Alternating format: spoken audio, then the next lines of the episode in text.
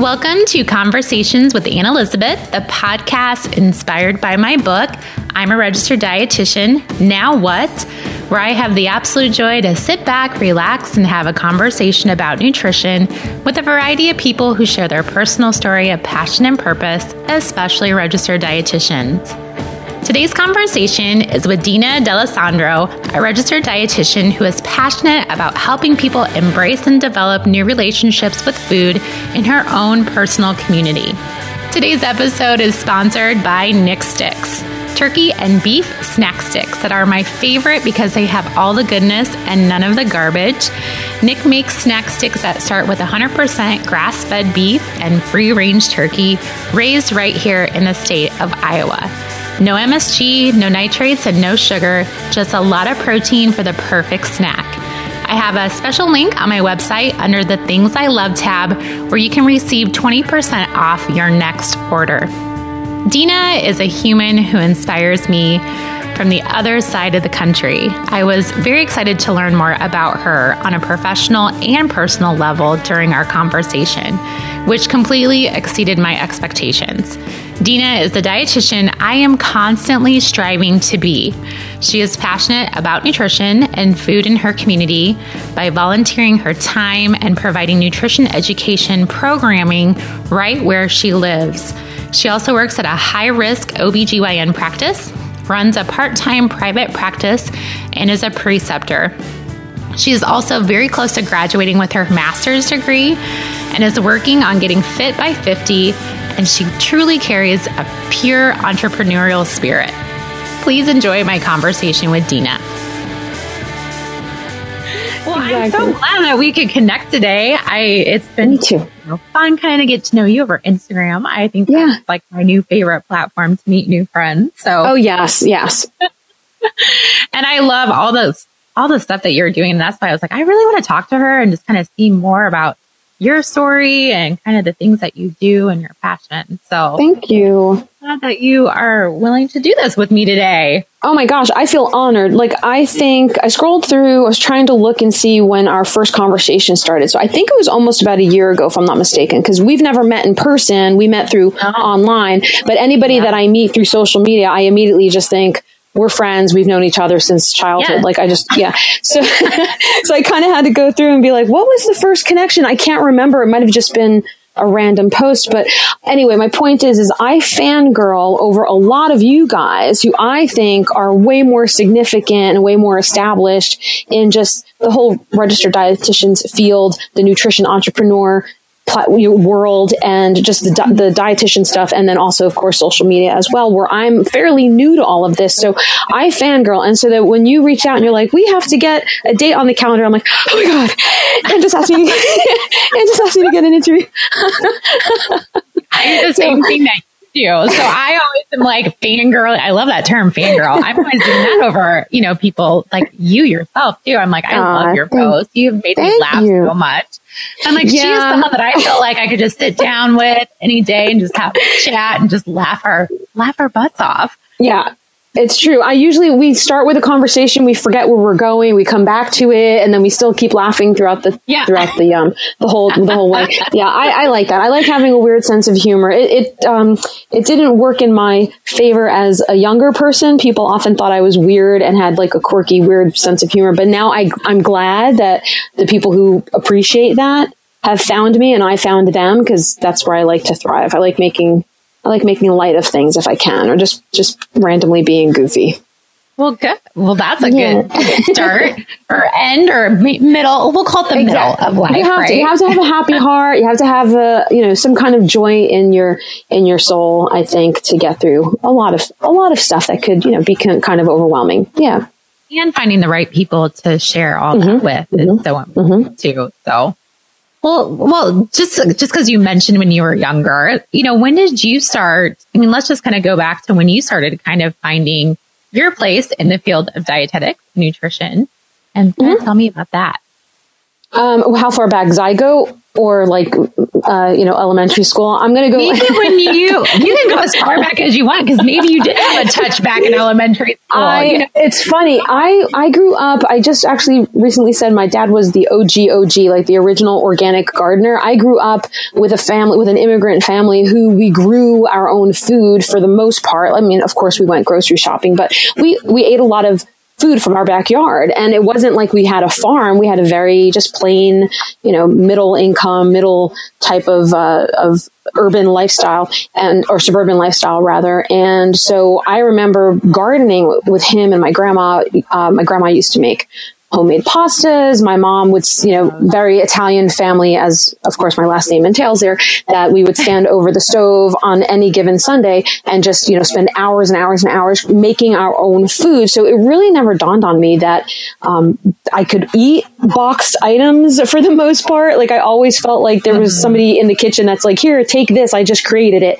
So anyway, so my early memories were definitely from as a very, very young child, like four or five or so, of, of making food and actually getting my hands dirty and learning recipes and opening up books that just had like scribbled information on them and no measurements. It was like a little bit until soft or, you know, roll it out until whatever. And I'm like, that's not standardized. like that's very hard to yeah, follow. and, yeah, a pinch of this is fine, but you know, when they say add enough water to make wet, I'm like, that doesn't make any sense to me whatsoever. So, so there was that unique moment of time when I was young, young. And then when I got a little bit older, like say around 10 or 11, and I started going to, um, you know, the, the library in town, and I would only buy, only rent out or take out uh, cookbooks and I was always trying my hand at something and trying to find different flavors and different ways of cooking and baking. And my mom, thank goodness, you know, let me, I was supervised, of course, but let me in the kitchen and, and uh, let me have whatever I needed to have in the kitchen to create all these little dishes and so on. Like, I think I remember uh, a Winnie the Pooh cookbook or something where I made some honey related dish at the time because Oh, that's fun. that's his thing. Yeah. Yeah. And then yeah, and then as I got older, I really wanted to venture into culinary stuff. So that whole food creation of food and and making my own recipes. Um, I used to entertain a lot, and so as I got older, I wanted to go into culinary school. But my parents were very old world. They didn't understand what that meant. They were not pleased of spending money on culinary school versus you know a, a traditional academic college. So mm-hmm. they didn't get it. So I I ventured into just regular academia and I took as many culinary courses as I possibly could on my own. So weekend pastry classes or knife skills classes or saucing classes. And I ended up doing like a catering workshop one weekend. And so little bits and pieces along the way. It was mostly food, food, food, food. Mm-hmm. Not really nutrition just yet, but because I grew up on the homegrownness of it, it, it was kind of the, you know, the quote unquote organic style of things. So there wasn't a lot of heavily processed stuff. Everything was very clean, quote unquote clean. I'm going to say that. You know, mm-hmm. no, noticeable ingredients, things that you can taste, not too heavily sauced, those types of things. Sure.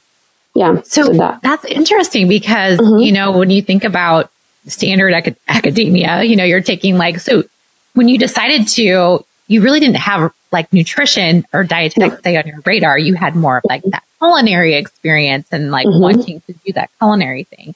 So where did you find, how did dietetics find you?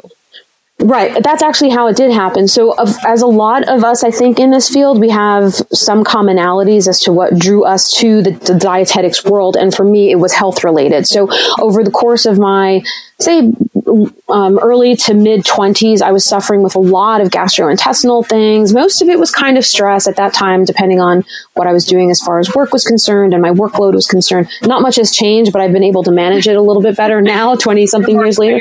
Yeah. Or 30 something years. Yeah. So then I was trying to figure out what was going on with me and I was doing a lot of my own not so much like elimination diets, but just kind of figuring out like, is something triggering it without realizing it that was a thing at the time. Anyway, so that was in my 20s. And then over the course of the next handful of years, you know, I just did what I did and I just dealt, I dealt with my tummy issues and I tried to get doctors to check on me and see what was going on, thinking maybe it was something specific or there was a trigger to it or whatever. And I was just diagnosed with, you know, gastroenteritis. Very random, non-specific thing.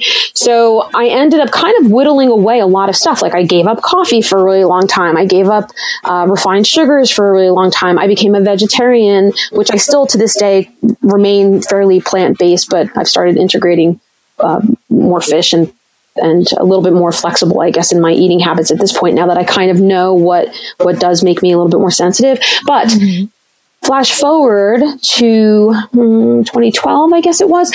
You know over the course of time i was doing my own work of things that were not food or nutrition related at all and i was undergoing a lot of these stressful conditions again and i kept saying to myself whatever happened to food? Like where did that go in my life? Like i ended up in a whole different direction which we could talk about separately or today um, as far as like project management goes and that type of thing but in my head, I thought, if I stay here and I keep doing this job, you know, th- that's fine, but will I miss out on what I wanted to do? And I always thought of maybe combining the food component with the health component.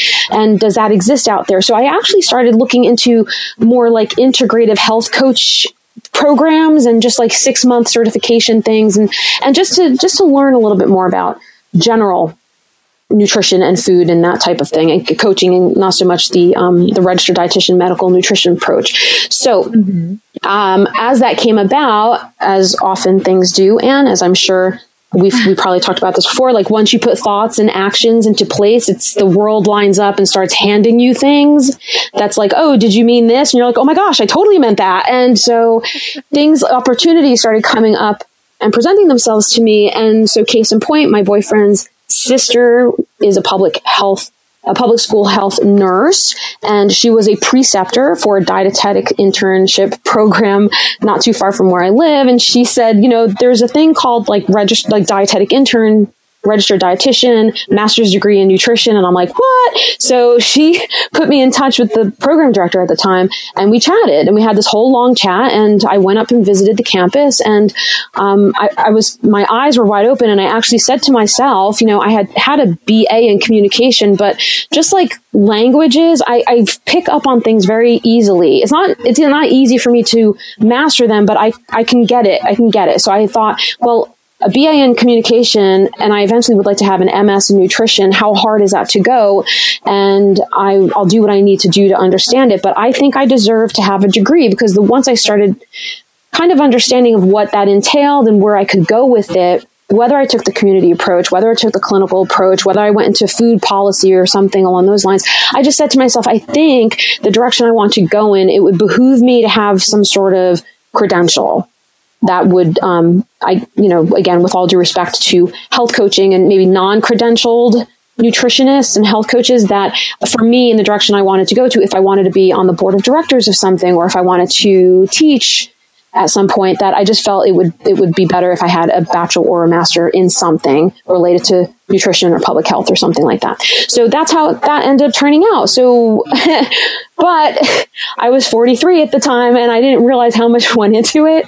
And, oh you know, had I kind of thought to do things a little differently, I probably would have so I can talk in, in terminology that your your listeners understand. So like the DPD program, right, the didactic program, to to get me from my Bachelor of Arts into a more sciency focused thing. So that was like sixty something credits. So um, had I fin once I finished that, had I thought ahead, I probably would have gone into a master's program directly after that, and then done the internship. But instead, I had an integrated internship where I I did the masters with it, and I'm still doing the masters. Like I'm still finishing off the masters.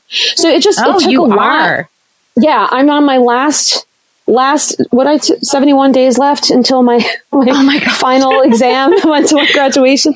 yeah, it's been a fi- it's been a five year from beginning to end where I didn't think I thought it was like you know a year and a half master's program. It's like no no no you have to do this for the didactic program, the DPD. Then you have to apply for the internship. And while you're in the internship, you know, you're going to have to enroll in our master's programs. Now, granted, not every program is like this structure, but mine was. And so with the internship simultaneously, we had to take three master's courses, including, I think, the, like the supervised practice seminar that everything comes along with. But we were doing, you know, MNT, case studies, biostatistics. I mean, all this stuff was going on while we were also out there doing our rotations and sleeping three hours a night. So at my age, I always say it's never too late to start something new, but like at my age, I really kind of was like, wow, I was not prepared. So I, I probably would recommend if I had gone back in time or for anyone else in this position, you know, just be conscientious of what is being put on your plate and just be aware. Someone like me who I know I get really run down really quickly that I, I wasn't necessarily prepared for it. And I think even now, here it is five years later, a year and a half after I actually landed and became an official RD, that I'm, I'm just now starting to recover from it. So um, just just a lesson a lesson learned. Yeah. Lesson learned. But you know, I mean, if I went the master's route first and then did the internship, I'd still probably be like, oh man, this is really tiring. And now I sure. want a job and I have to get paid nothing. So it's it's kind of good that it worked out in that way because I'm finishing off my master's degree now while I can make some income while you're working. While I'm working. Sure. Yeah. Yeah. So I checked off the box of, of being Every- an RD, but the mm-hmm. I was to say everything that you're doing, you're this is all second career for you. So you had a whole oh, other yes, career before you correct. started this. I had like six careers. what are your careers? I'd like. oh my gosh, um, I tend to. I don't like staying in one place for very long, but I'm good at what I do. So people like to promote me to things. And then eventually I'm like, I'm tired. I want to go somewhere else.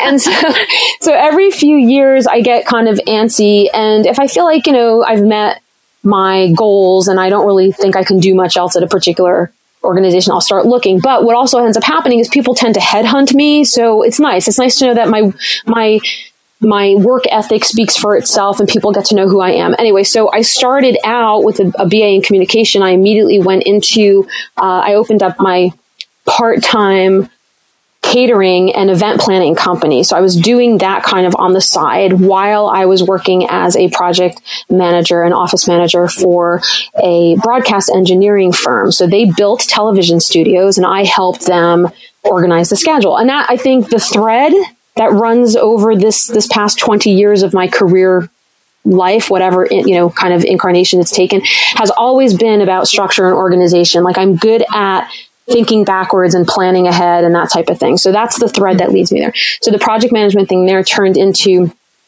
um, I worked at a retail corporation for as a head buyer for like a health and beauty aids department in a large retail corporation that um, is here in Manhattan. And then from there, I went into publishing as a publishing coordinator slash as executive assistant to um, someone who had overseen the whole publishing house. So he was like the sales and marketing guy. So I got to see the bird's eye view of the publishing house, not just necessarily one tiny department like editorial. I got to see all of it. So that was really cool because again, I'm helping run the show. I'm helping coordinate all of the publication dates and uh, you know, entertainment wise too was in there too. There was a lot of very cool media related things that we were doing, like, um, you know, ebooks at the time wasn't a big thing, but now it is. And mm-hmm. so that was kind of neat too. And some celebrity authors. So that was the publishing thing. Oh my gosh, what else happened after that? Right. So then after that was when I got headhunted by one of my friends at the time who worked for the Department of Health and Mental Hygiene here in New York City. So it was local government.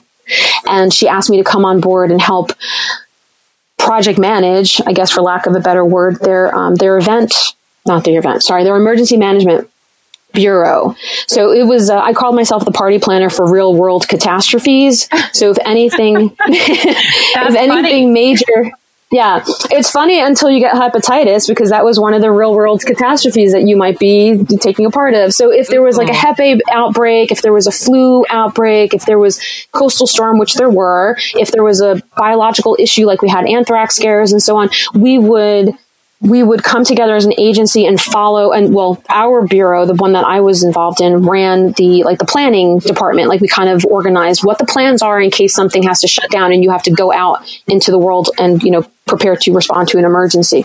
And so um, i was there for about four years. And that's actually where the last of my my career ended at that point. That was when I sat in my cubicle there going, whatever happened to food? I don't want to do emergency management anymore.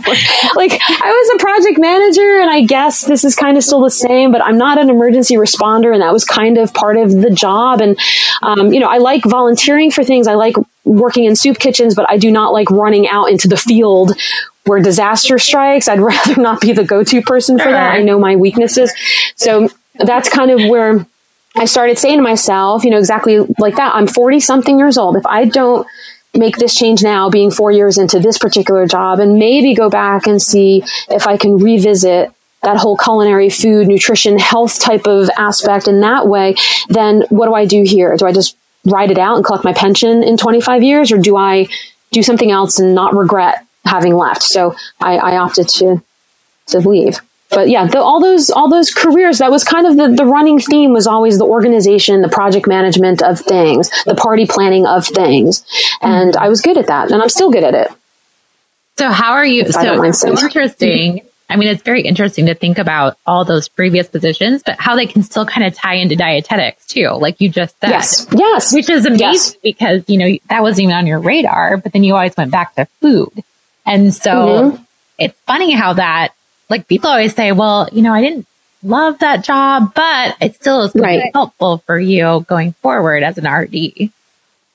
Absolutely. I mean, I think maybe subconsciously I knew the skills that I had, but also thank goodness I had quite a lot of people whether it was subordinates or supervisors who gave me a lot of good feedback and positive feedback about things that I didn't necessarily recognize in myself, the strengths that I had in myself about leadership, about organizational stuff. And, um, and I started saying, okay, so all those weird quirks that I used to say to myself, you know, I'm, I'm so anal about X, Y, Z. That's actually a, a strength sometimes in some of these careers that I've had because it helps structure things, helps put things into place and to help people get from point A to point Z, you know, I'm, I'm their, their conduit to help them get to that. So that was kind of cool to kind of step back and say to myself, wow, all these things lined up and that, that common running thread through all of these careers that I've had and not careers, these positions, I should say, because mm-hmm. the fields differed, but the position and the requirements of what I, what I was in all of those were fairly similar.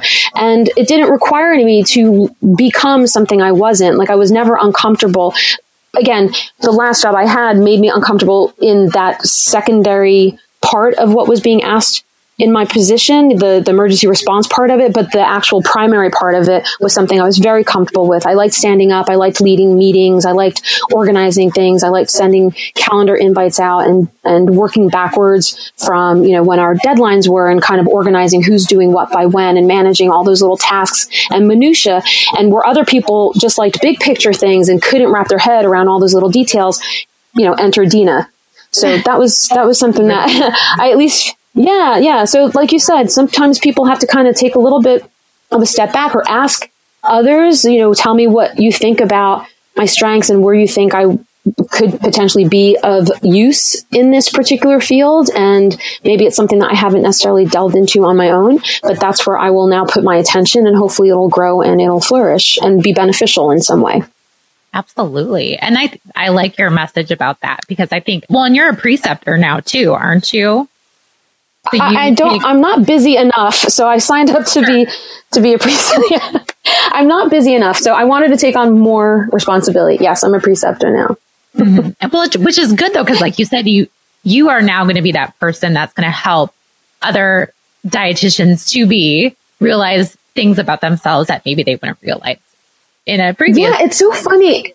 Yeah, it's so funny. I often I forget that I'm there to kind of guide them. Like when they when i've worked with so many in just the last year alone i think I i'm almost up to like a dozen now at this point dis and then i have had student volunteers as well which i think i've massed about uh, I think close to 60 student volunteers in the last year and a half, just because the volunteers obviously they they randomly come and go, like whatever they can give, they can give as far as hours and stuff. But the interns obviously they're plugged in, they're assigned to you as the, a rotation, and they have you know like a full time job with you. But anyway, my point was going to be I'm also in awe of them. They're bringing new life. They're bringing new knowledge. They're bringing new skill sets. So I kind of sit there and go, Oh, right, right. I'm supposed to super, supervise you and, and guide you. But oftentimes I'm like, what do you think of this? You know, and I think, I think I appreciate that. And I think they appreciate that too, because I'm sure we don't all have perfect preceptor experiences. There might have been a lot of times where some of us felt very, uh, you know, not confident and then maybe felt a little demeaned depending on who was running the show. So I think it's nice that I approach it like I'm your equal in a way. I'm still learning and you're still learning, but I might have some extra experience that you don't have just yet because you're just coming in at, at this point. Um, mm-hmm. But like I said, they, they bring other things to me that I'm like, wow, I must not have been paying attention in class, or this is like a new piece of information that I learned from them as well, which is always nice. And it's always important to keep learning, which it sounds like you're going to be one of those people forever that will want to keep learning as much as possible. I can't not. I mean, I'm very set in my ways. I, I always joke like I'm a crotchety old woman sometimes in, in curmudgeonly ways and so on, but I'm very open minded. Like I'm okay when people say, you know, maybe it's you, Dina. Like maybe you should just take a, take a look for a second, see if this is the common issue that's happening. You know, maybe you need to be a little bit more flexible. And of course, at first I'm like, how dare you? But then I go, you know what? You, you might be right.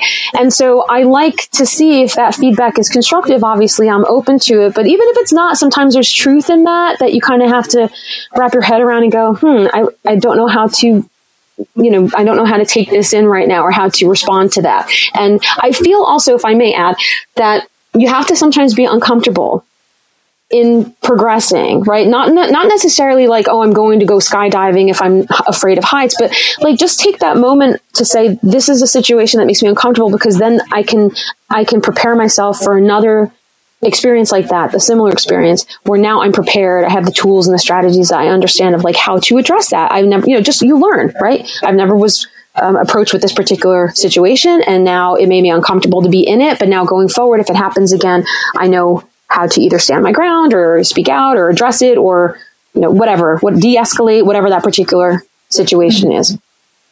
So, yes, I'm, I'm which is what you did yeah, which is what you did with your, you know, when you're sitting there in your cubicle and you're like, whatever happened to food? Yeah. yes. Found that you were like, yeah. I'm comfortable and I need to make my situation better, which is why, or yeah. make your situation more of what you wanted it to be and what you wanted your future. Yeah.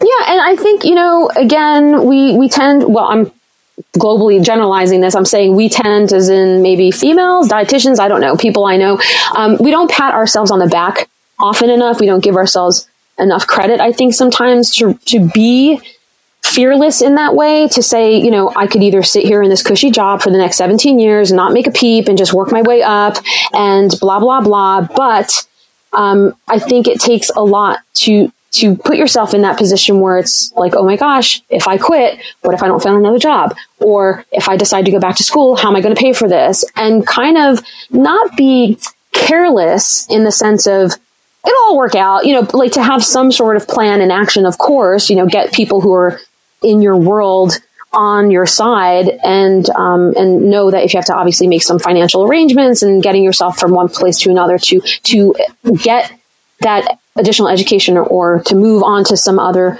job that you need to move on to if some places um, holding you back or making you feel really icky going into work or whatever that is. So I think there's a fearlessness to that. And I think that's why I do get drawn to you guys, like the entrepreneur people that I'm finding online. I think we all have that that personality where we're not we're not afraid to take chances and we're not afraid to bust out. We're not afraid afraid to start something that we think is going to work and if it doesn't work just go, "Up, oh, that didn't work" and move on to something else.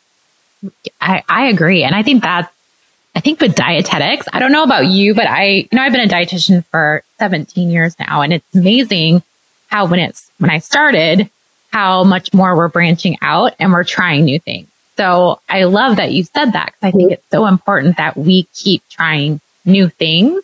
Even if we didn't do mm-hmm. it in mm-hmm. school or if we didn't do it in our internship, why not? Why not try right. Right. Yeah, and question stuff too. I mean, you know, I I try to respect everybody who's gone before me. I'm also not so confident that I don't think I can't learn more. And then, of course, you know, the the ones coming up the ranks too. I'm open to hear what they have to say as well. So it's a lot of sh- information sharing, questioning things, and and not feeling so defensive about stuff too. Like you know, you're more than welcome to have your opinion, but is it okay to open up a discussion and be civil about it, right? Diplomatic. Well, obviously, if anybody's part of the academy, we all were asked to sign that pro civility agreement too. So it's about like, you know, just kind of being okay with the uncomfort, the discomfort and be open to, uh, to the new, to question things and to advance in that way. Which is, it's a fun time to be a dietitian for that. I think. I think so too. I think yeah. so too. So yeah. tell me about, so you, I want to know, did you ever waver when you went back to school over the past five years? Were you like, oh my gosh, why am I doing this? Did you ever question yourself during that time? Um, I, part of me wants to say like daily I did. I was probably like, what the heck? And, but then I had a feeling you were going to ask me this. And then a part of me is like, no, because I, I have this thing when I set out to do something, I just do it. And if I fail at it, then at least I've done it and I don't have regret. So even if I'm like, oh my God, that sucked so hard, but at least I took the chance and did it. So at least now I'm coming with a little bit more knowledge that if I were faced with some, you know, cause it's like tattoos. I get one, it hurts. I'm never getting another one again. But the second I walk out, I'm like, whoa, what should I get for next one? And now same thing with this. I, I hated, right? I hated how it felt to be in school and sleep three hours a night for five years, it seems like. But as soon as soon as I'm seeing the light at the end of the tunnel, I'm like, should I go for my PhD? Yeah, so, I was to say, is that what's on the horizon for you? I, I guess, I guess, and I mean, I need a proper break. I need to like yeah. lie down for like a solid week after all this is done. But, but I do, I do like, I don't know. I like being busy. Anyway, my point was, you know, when I set out to do something, there's a goal and I have to say, I've, I've been successful in that. I might not have been successful in achieving the end result I set out to achieve, but I've been successful in saying, I'm going to go do that, and I've done it. So, yeah, so the pain and discomfort, was it worth it? We'll see. I mean, I think right now, absolutely, because I'm still in that growing phase and I'm mm-hmm. still kind of moving through this field with my mouth shut and my eyes and ears open, soaking in as much as I can, figuring out you know who my people are. Like you have the the quote on your website about your tribe right? Like figuring out where i fit best and who my tribe is and being open to to maybe dumping some of the preconceived notions i had about whatever i started out doing being a little bit more open to what might come to me organically. Mm-hmm. well that's good too because obviously dietetics through the your your what was it your sister-in-law or your um, well, yeah, technically she's my bro- my boyfriend's sister, but we've okay. been together for a thousand years, so we are all we all call each other in laws. Sure. Yeah. So I mean, that, yeah. like dietetics came through you organically through that situation. Mm-hmm. So I mm-hmm. love that you're mm-hmm. you're open to what what could ever mm-hmm. come your way, and I think that's a good message for all dietitians that even if you've been in a position for years and you don't see yourself changing, right. you still can be open to something new. Yeah, I mean, I do think that's a good message for anybody, really, dietitians or otherwise. I mean, I just think it's a good message where I feel a lot of people tend to kind of get complacent. Like I was saying before, I'm, I've been in this job. I'm afraid to move on. I haven't done anything else. But like, so what? Because we're all in a, I think we all meet that moment in in our lives where that path happens and and it's scary but it might or might not work out and if it doesn't work out it doesn't mean bad things it just means mm-hmm. okay that was maybe something that's a lesson learned and you can get back on the path I, I think it's rare that you'll find people will just say forget it you're not allowed to come back ever and we won't embrace you back into you know this circle and sure. we're going to oust you because you decided to go on to this different career I think you know people are very I, at least the people I've come across are very flexible and open and accommodating. That if you make a mistake, it's fine. And it's you just gotta you just gotta keep keep moving on for sure. Mm-hmm. So tell mm-hmm. me about all your. So I always see you post a lot of stuff of the, the activities that you're doing. You do a lot of things in the public.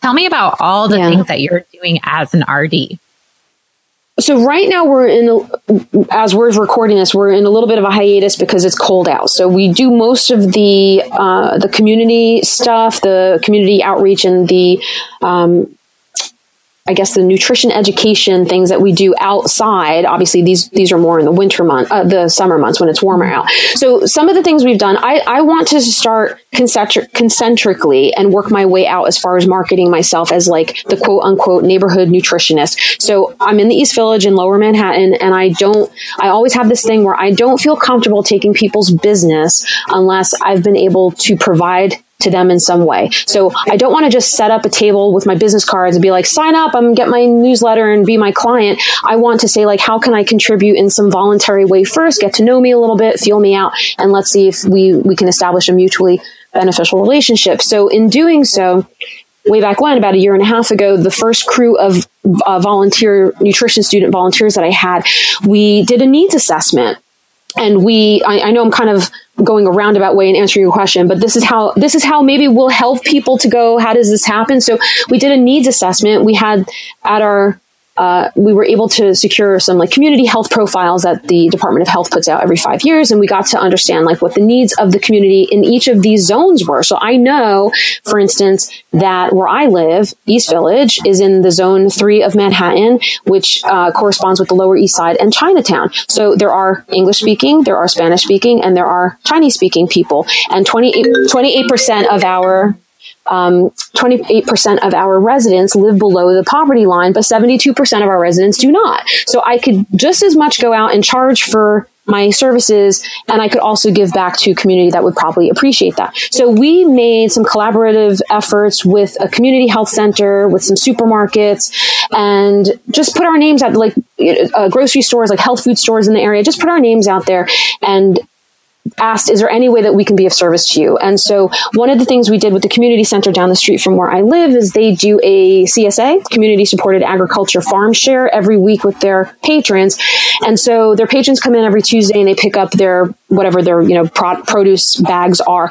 But we were able to set up a table outside on the sidewalk. So you don't have to be a patron of the community center to enjoy what we're doing out there. So what we did was every other Tuesday or so, we'd grab a handful of whatever the produce delivery was and we would on the spot, kind of like, you know, an episode of one of these Food Network uh, shows on the spot, we would just make up a couple of recipes raw because we never brought hot plates with us. We just bought, brought, you know, knives and spatulas and whatever. And we would create a savory recipe and a sweet recipe on the spot with whatever we were able to get. So we had things like fruits, obviously, vegetables, uh, herbs, you know, onions, things like that that were part of the produce that was delivered. And then we would just put that in, put that out in little sample cups. And whoever was passing by, if you're a neighborhood resident, you just coming home from work, uh, stop by and say hi.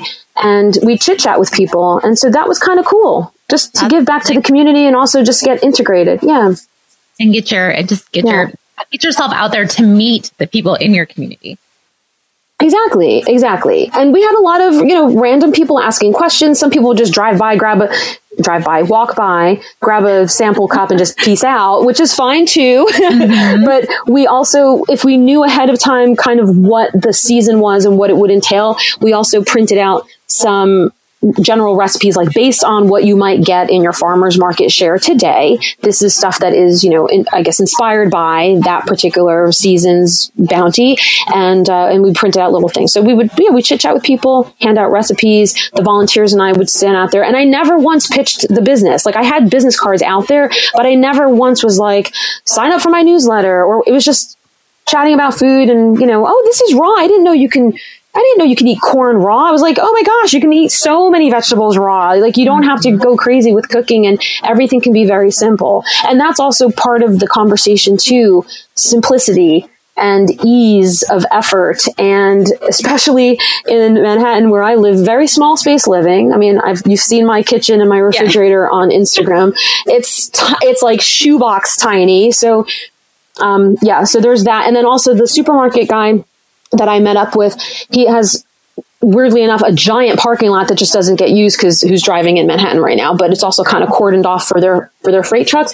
And so we I drag out this is me on like any given Saturday in the summer, I drag out a six foot table a few blocks away, set up shop on the parking lot. We do a little my plate nutrition education thing. We do a little nutrition facts label, nutrition education thing, and then off to the side, I kind of joke like the peanuts, you know, where um was it Lucy and the therapist thing? Like I'm just oh, out there yeah. like giving out free consultations. like come That's on down awesome. for your 15 minute free consult. Uh, yeah. So we, you know, if you have any concerns or anything, you know, of course I always have a disclaimer. I have people sign the necessary. I realize this is not medical advice. And I'm just like, tell me what your goals are. Let's see if we can get you kind of kickstarted here. And if you need to come back and chat, we'll be back in two weeks and whatever. So it's just community engagement mm-hmm. to start you, small and then. Do you get mm-hmm. people that come back then and come come back to chat with you. And I mean, obviously, sometimes, yeah. Sometimes for sure at the CSA because those are the regular patrons that are already oh, part sure. of the like the season's market share. Those for sure will come back just because it happens to be the timing of it. The supermarket is a little hit or miss. It depends on what these people's grocery needs are, I guess. Um, but we do advertise, like we have little flyers that we stick up on the bulletin boards and it's like, come back on, you know, the second and fourth Saturday of October or, you know, whatever the dates might be. So if people really wanted to come back, they could. And again, I always have my business cards out there so that they can find me and follow me if they want to, because then I also promote it on social media about, you know, come, come visit us on this day. Um, and I, I think too, and like it helps with the volunteers too, that it, it's interesting for them to see they just want to be a part of whatever, which I always appreciate. So whatever they want to do is cool. And these things are on nights and weekends. So I also appreciate that I'm taking their free time away from them as they're coming in as, you know, just nutrition student volunteers. But they also kind of get to see what goes on behind the scenes of somebody first starting up a private practice because we all have a different approach to it. So this is my way of community engaging, but it might not be someone else's way. And, and they also get to feedback. So at the end of it, we have a little debrief. Like when we're packing everything up, I'm like, how do you think things went? Who did you speak to? What was interesting? What would you have done differently? And I asked them for their input, the volunteers, and you know we tweak accordingly as the next event comes up. See, that's, and I think that's great because you're really getting to know your community. And I think you have to get mm-hmm. to know your community before you can really market a business to anybody.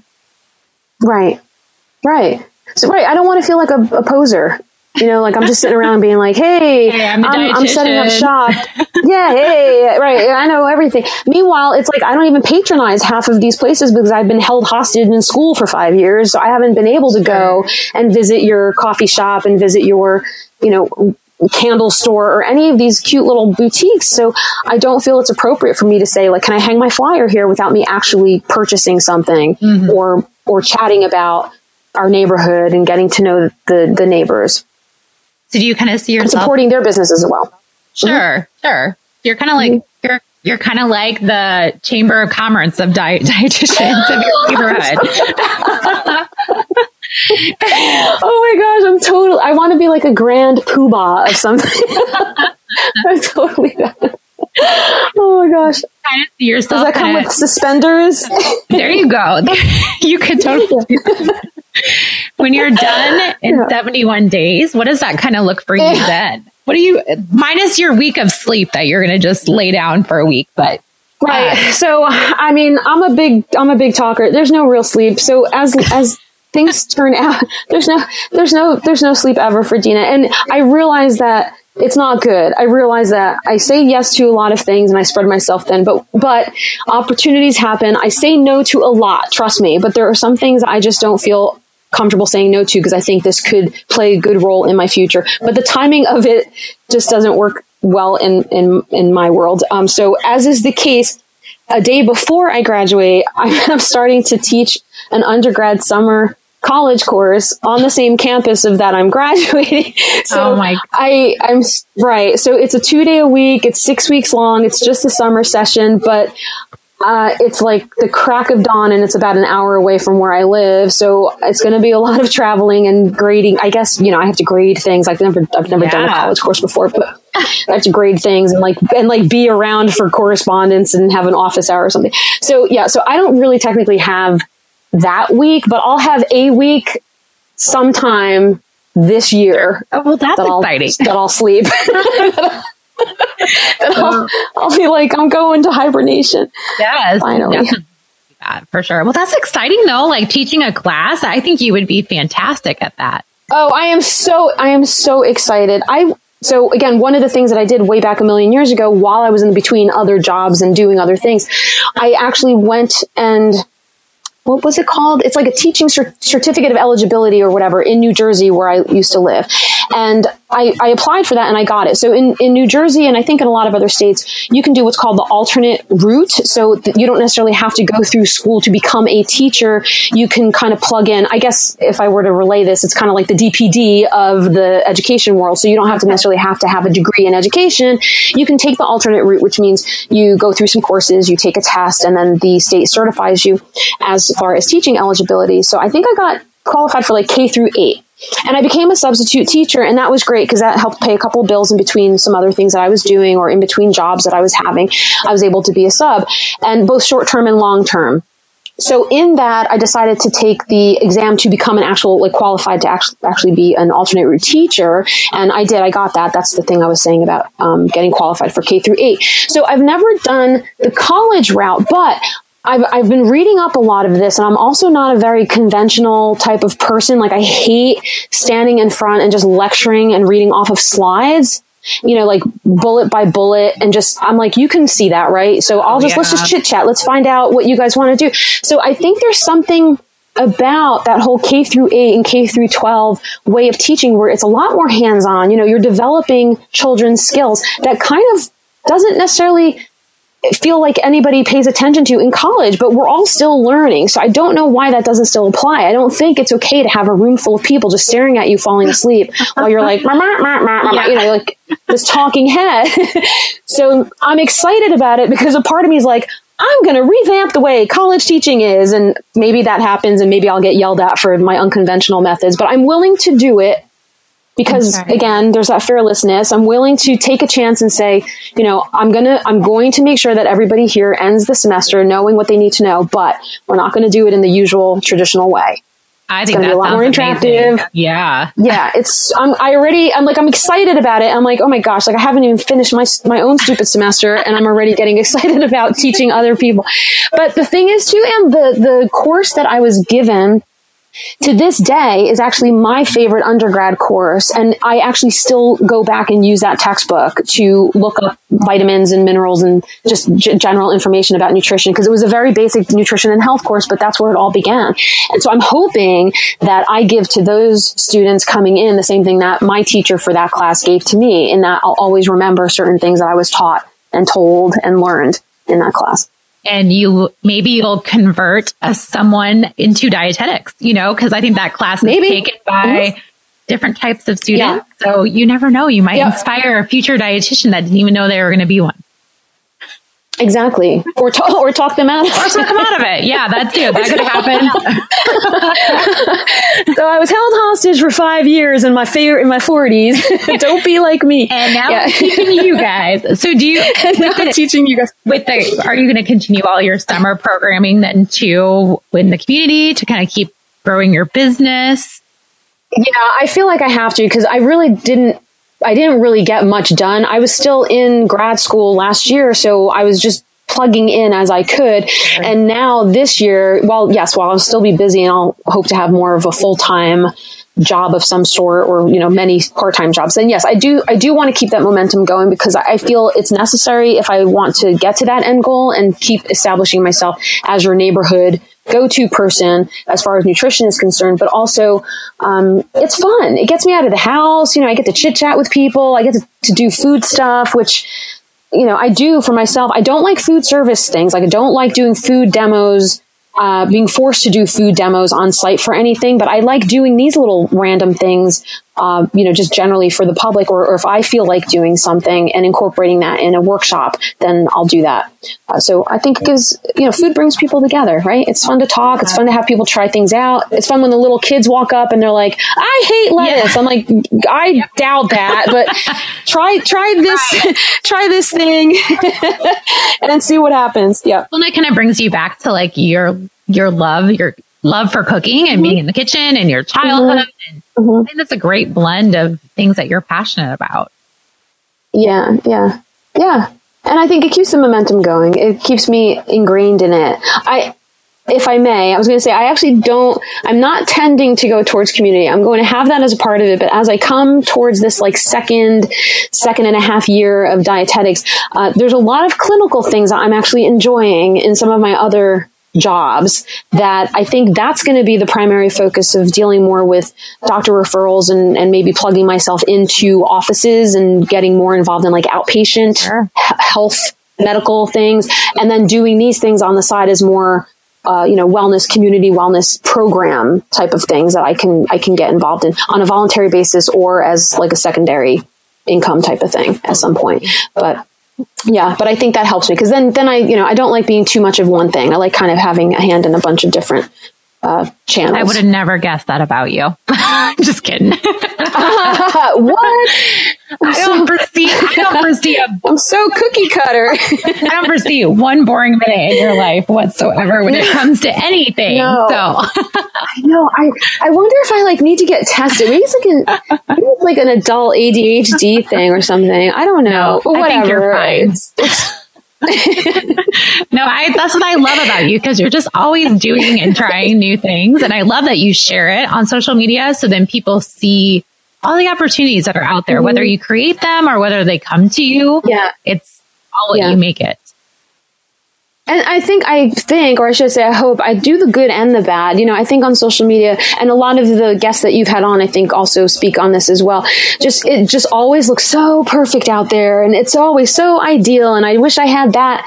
You know, I was, I was able to do this way of doing things and instead I'm doing it sloppy like this. And I think there's, there's um I mentioned this I think in my post the other day. There's there's vulnerability right? There's strength in vulnerability. Like you can say it's okay we're not perfect behind the scenes we're not perfect in front. So if I do something um, much like I did an event uh, last year, one of those little outdoor supermarket things. I think like three people showed up and we were out there for two hours, but I was like, whatever, okay. So it just didn't, it wasn't the timing. But again, like I was saying before, you know, you have to take the chance. You have to do something. Not everything's going to be a success, and then hopefully you you gain confidence from it. So I, I think my boyfriend's in earshot, but I'm going to say this because this is what happens in my life. Is I'll do something, it won't go well, and he'll immediately say something like, "Babe, it's fine. Just you know, don't worry about it if you don't want to do it again." I'm like, "Are you kidding? Oh my god! Like I want to do it ten more times. Like I don't give up once. You crazy?" so he, he he's like thinking he's being nice with the advice of like, "It's okay if you just want to let it go." I'm like, "Hell like, no! no. I got to do this twenty more times." Because you have to gain momentum. You can't just try one thing and think the whole world's going to respond immediately. You have to build that momentum, especially if you're in a world of entrepreneurship where that's the whole point of it. I mean, rare does somebody go viral day one. And so, you know, it takes, it takes some, a little bit of up ramping and consistency. And yes, behind the scenes, you get tired for it, but you also develop tweaks and you start trying to see where can I improve. And I think that's where feedback comes into play too. So not just with my volunteers, but you know, anytime I do like an online program or any kind of session, even with outpatient um, settings that I have, the counseling sessions that I have with my outpatients, I'll, I'll also say at the end of the conversation, was this beneficial to you? You know, what are your takeaways? I don't just sign off and go, okay, thanks, come back in three weeks. So I always like feedback. I want to know how I can be better because then that grows success and then that makes me excited to continue doing it. Because then otherwise, what's the point? So true. I'm back so to true. four years ago going, I don't want to do this anymore. Right. Yeah. Yeah. And you know, and that's not where you want to go. So that's a good No. message. Definitely don't give up. Just keep going. Keep going, people. Yeah. Dina's inspired. or, right. Exactly. Or like I've said before, if you feel like you need to give up, then go ahead and do it to create more room for something else that you feel adamant or passionate about. Allow yourself to dump that, that thing that's holding you down to continue forward with something else. But don't give up on something that you feel is really important to you just because it didn't work one time. Yeah, that's true. And that's, it's hard to remember Mhm. that, but it is definitely something that you should apply through your whole life with everything that you do. hmm hmm Well, I'm excited to Yeah. see, I'm excited to see postgraduate, um, Dina's future. Oh, me too. You're like, me too. too. Of you. I have an idea what it looks like, but I, I like surprises. I was like, I want documentation of you laying down for a week. I want to see that every day. Oh. laying down. I don't know. I don't know if I could actually even do it. it. I just, I feel like I'm just not that person. I, I want to be, but the mind just keeps going. Yeah. Like I said, I really feel like maybe I should get checked. It's just, it's like, shut up. Maybe like two. Stop talking.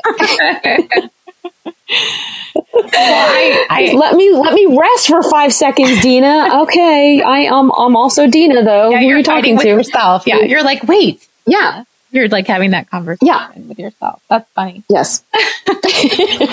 Well, I always say this. A lot of my guests I have on here, I, I definitely, we will have to have a post um, graduation slash Oh, yay. follow up conversation to see what you're doing and where you're at. Cause I know there's going to be a lot of awesome things in your future. So, and, and I would definitely put your um, contact information and your like Instagram so people follow her because she's, you're very inspirational. So I I, I. I appreciate that.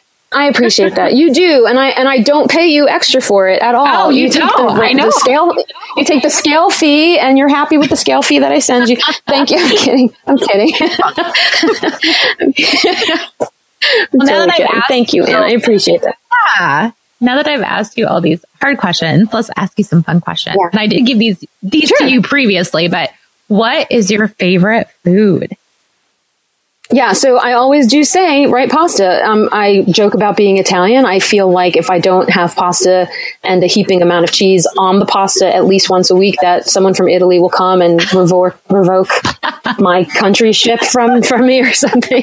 Um, but interestingly enough, I, I like it very plain, like a nice, clean tomato, not, nothing too saucy, just like clean tomato, basil, you know, shredded fresh basil on it. Yum. And that's it. That's perfect. Mhm. That is perfect. Mhm. What is your favorite beverage? My favorite beverage is ginger ale, and I don't know why. Probably I'm not a because of all soft drink drinker. issues. Was it because of that? Oh my gosh, is it? Maybe that's where it started. That's so funny. When I have in my house, there's no soft drinks at all. I mean, we have seltzer for bubbly stuff, but there's I never have soda in the house. I rarely have juices and so on. But whenever I go out to eat, I will always order a ginger ale. So I don't uh-huh. drink alcohol. Maybe that's like my go-to little, you know, little beverage of choice or something. I, I don't know. But that's true. Maybe it came. Maybe it came from when I was first having some GI things, and I was like, ginger ale does the trick. Yeah, I don't know. I've always liked ginger ale. Interesting. Yeah. What's your favorite scent? My favorite scent is a combination either between like lavender and eucalyptus because it reminds me of spa, the spa. Oh, yeah. And I often say to myself, I would love to go back to the spa and treat myself to a facial, a massage or something, which, okay, fun fact is actually going to probably be happening next weekend. Like I actually made an appointment. Let's just see if I actually can go. So yeah, I'm going to Make that a priority. I'm going to treat myself. hmm I'm going to be in a white robe and slippers and padding about and having somebody s- smash my skin, That sounds amazing. which is going to feel awesome. yeah, and I'll hopefully smell lavender and eucalyptus while I'm at it. Yeah, there's something just clean. Well, the funny thing is, is the lavender scent. Uh, it can be, and uh, eucalyptus too, I guess, can be kind of off-putting, a little strong for some people. But there's something about it. Just, I just feel like I'm in this field of breeziness, and yeah, nice. Like pure bliss. Yeah. yes. Yeah. Take me away. What is your favorite color? My favorite color, like yours, I believe, is purple. yeah I love purple. Is that is that true? Yours is purple too. So I think this this is probably related to I'm a February baby, as you are. Yes. Amethyst is our stone, which is purple. But and now I know I'm dating myself. I don't even know if anybody even knows who Donny Osmond is anymore. But back in the day, Donny and Marie Osmond used to have a show on television, like a little variety show, like a mm-hmm. thousand years ago. And he used to always wear these purple glittery socks. And I and I know for a fact that's where it came because I was like, oh my god, I love Donny Osmond, and I'll do anything that he does. And purple's my favorite color. But it really it really has to be a specific shade. I don't like when it's too pink. I don't like when it's too blue. I don't know what the name of it would be. Um, maybe lavender. Maybe lavender would be a good. Yeah. Did Yeah. you have purpley spark pur- purple sparkly socks? Did you get some? I probably did. Yeah, you probably- I probably did. I, you know, it's one of those. I'm looking at. I was. I was looking at the. I was, well, I should say I listen to your podcast often, so I know that these questions are coming up. But I was thinking to myself, just because something is a favorite of mine doesn't mean it has to happen every day. Like I don't wear purple Oh. head to toe all the time. Yeah, no. But I for sure wear a lot of purple. That's Like a lot. That's awesome. I don't even think you know it's funny. I don't, I don't. I don't even. anything purple, but I like purple. Like I have things in my house that's purple, which is weird.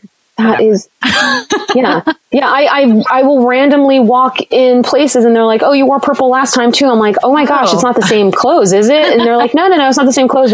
What the heck? So I guess I'm drawn to certain vibrant colors, and obviously purple being one of them. Huh. Yeah. Interesting. Don't send me things purple. Whoever's out there listening to this right now, I, I have I have enough You purple don't need things. anymore. Okay. Yeah. And your apartment's not very big. you don't have a big apartment. So Oh my gosh, there's in there. No, nothing. Oh, this is fun. Like nothing's allowed in my apartment. I don't, I even get mad when people bring me housewarming gifts or house, you know, like hostess gifts. I'm like, please don't, don't. You're like, Like "No." if we can't eat it and get rid of it right now, it can't come into my house because I have no place to put anything. yeah, it can't. There's a place for everything. Absolutely. Um, what brings you joy in life? I'm cracking up because I I just negated the answer to this. Eight hours of uninterrupted sleep. sleep. I just want to sleep. I just want to go lie down and not sleep. the girl needs sleep. I don't know. I mean, some people can do it. I remember Martha Stewart being like, I can get by on four hours. I'm like, that can't be right. No. But I don't I I get really groggy, really foggy.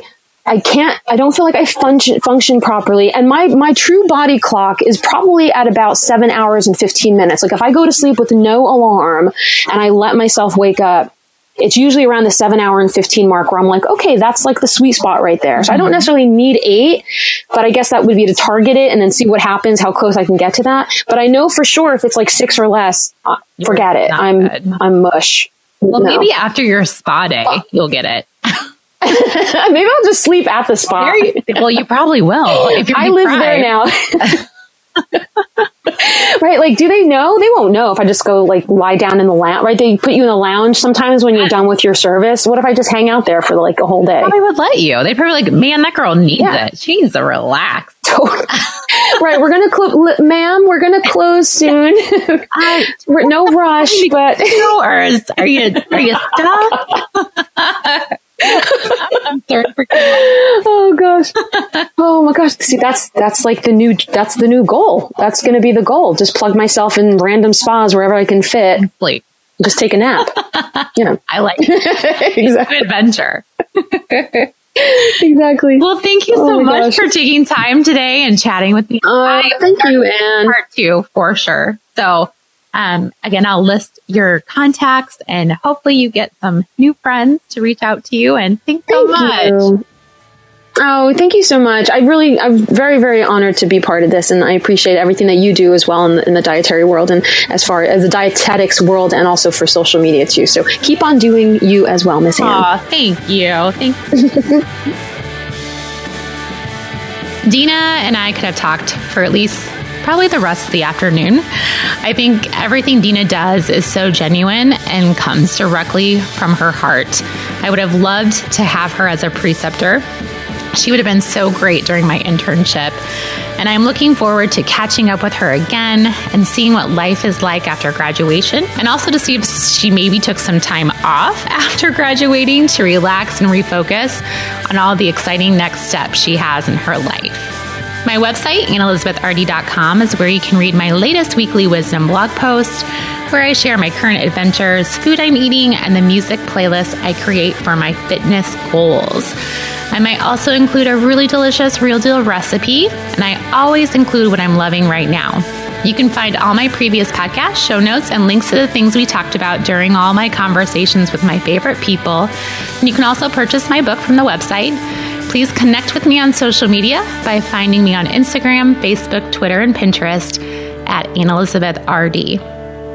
Remember to be great always, find the joy in each day, and to start a conversation that truly matters.